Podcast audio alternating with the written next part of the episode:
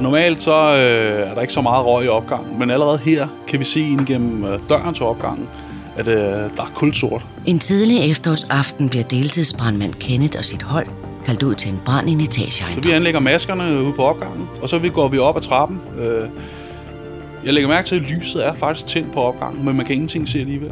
Øh, og det lægger jeg mærke til ved, at jeg kommer på et tidspunkt helt ind til væggen, og er faktisk ved at baller hovedet ind i lampen, så kan jeg se, at der er lys i lampen. Så sort røg er der på opgangen.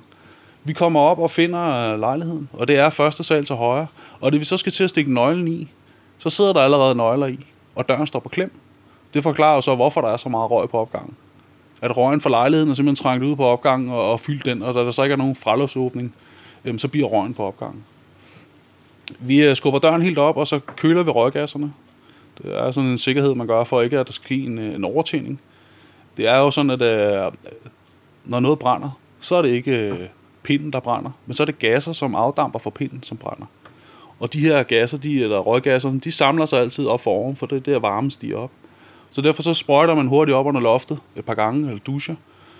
Så får man kølet røggasserne, og så trænger vi ind i lejligheden og begynder at afsøge. Lige når man kommer ind, er der et badeværelse. Det er hurtigt overset, det er meget lidt, lille toilet faktisk. Øh, så kommer vi længere frem i gangen, og så er der et køkken på vores venstre hånd, og på vores højre side, øh, hvad hedder det, er der så en stue, og der kan jeg tydeligt mærke, øh, jeg sidder med strålerøret, og jeg kan tydeligt mærke, at der er varme derfra. Hvis så ligger så helt nede på gulvet, så kan jeg også se, at det er orange, og det brænder, kan man sige, inde på højre side inde i stuen. Min marker, han, øh, han siger til mig, jeg går ud i køkkenet og får åbnet vinduet og ser, om der er nogen der.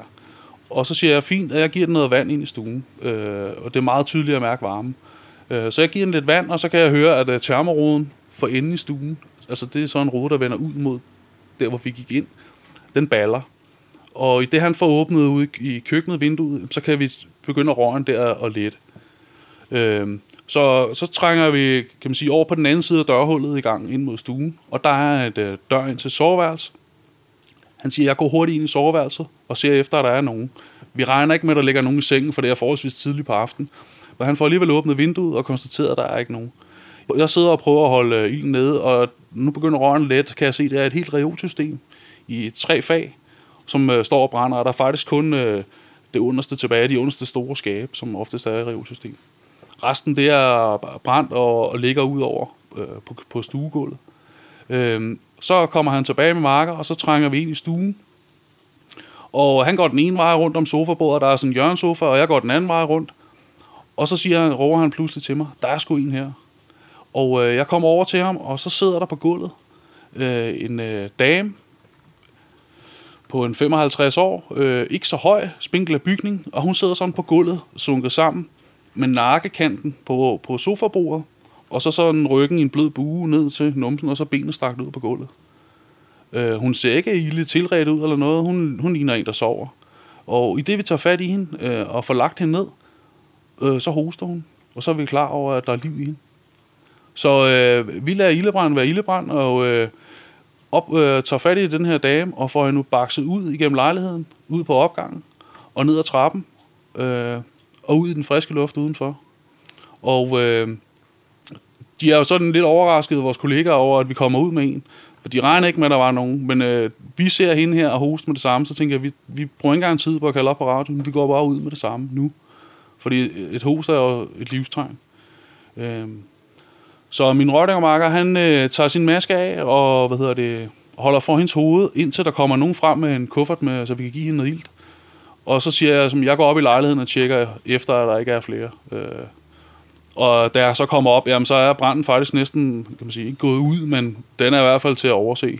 Øh, og røglaget er fuldstændig lavet. Jeg får slukket ned og konstaterer, at hendes ondulat er død, men øh, det er jo så, hvad det er. Øh, og kommer hurtigt ned igen og siger, at branden er under kontrol. Der skal bare noget, kan man sige, lidt observation og efterslukning til. Og, øh, og der er ambulancepersonale også kommet og gået i gang med hende. Hun trækker vejret selv, men øh, er ikke, kan man sige, hun er ikke vågen, og, og på den måde har de ikke kontakt til hende. Så de kører afsted med hende. Og hun blev udskrevet to dage efter, øh, og tog selv bussen hjem. Her var vi kommet måske et halvt til et helt minut senere ind. Så havde det måske været for sent. Det, jeg tror faktisk, det er den første gang, hvor jeg sådan for alvor var med til at kan man sige, være så tæt på, at øh, at det kunne vippe den ene eller den anden vej. Det kræver sin mand eller kvinde at være brandmand. Tror du, du har, hvad der skal til? Så tag testen på blivbrandmandnu.dk. Altså hvis man går og, og har en drøm øh, om, at man skal, være brandmand, og det, og det tror jeg, de fleste mænd har. De har det i hvert fald alle sammen som børn. Alle børn vil jo gerne være brandmand. Men hvis man har drømmen også, når man er blevet voksen, så synes jeg, man skal gøre det. Hvis man er, hvis man er villig til at give, øh, give den en prøve, i hvert fald så prøv. Så, så har man heller ikke det, at man skal gå og tænke på bagefter. Bare jeg nu havde søgt den gang. Jeg nåede aldrig at prøve at blive brandmand. Fordi øh, søger man og kan lide det, jamen så er det et super fedt job. Man får så meget med hjem. Godt nok bruger man meget tid. Man får selvfølgelig også penge for den tid, man bruger. Men man får nogle andre ting, som man ikke får i det almindelige arbejde. Et arbejde som elektriker, der kommer man sgu ikke hjem med et stort smil på læben hver dag, eller, eller, eller oftest, øh, fordi man har, man har fået pæren til at lyse. Det kan godt være, at fru Jensen er blevet glad for det, men, men, men, men ja. men, men hende, hende, øh, man redder, eller dem, man redder, eller det hus, man redder, eller, eller hvad det nu måtte være, øh, den forskel, man gør, når man kører ud som brandmand, den får man, øh, den får man ikke ret mange andre arbejde. Det tror jeg i hvert fald ikke.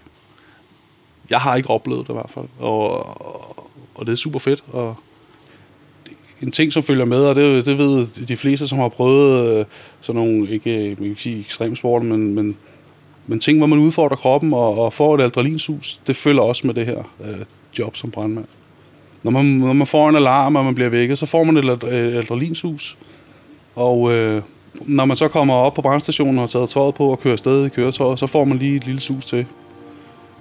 Det er sådan lidt specielt at køre 100, hvor du må køre 50 øh, i en 20-tons øh, tung lastbil med hunderblink på. Altså, det er sådan lidt, at... Øh, og der er det så rart, at adrenalinen den kommer, så får man skærpet sanser altså, på den måde. Så, så jeg, kan kun, jeg kan kun sige, hvis man går over og har tankerne om, at det kunne være fedt at være brandmand, så prøv det. Og finder man ud af, at det ikke er noget, så kan man jo holde op igen. Og så har man prøvet. Jeg synes, man skulle gøre det.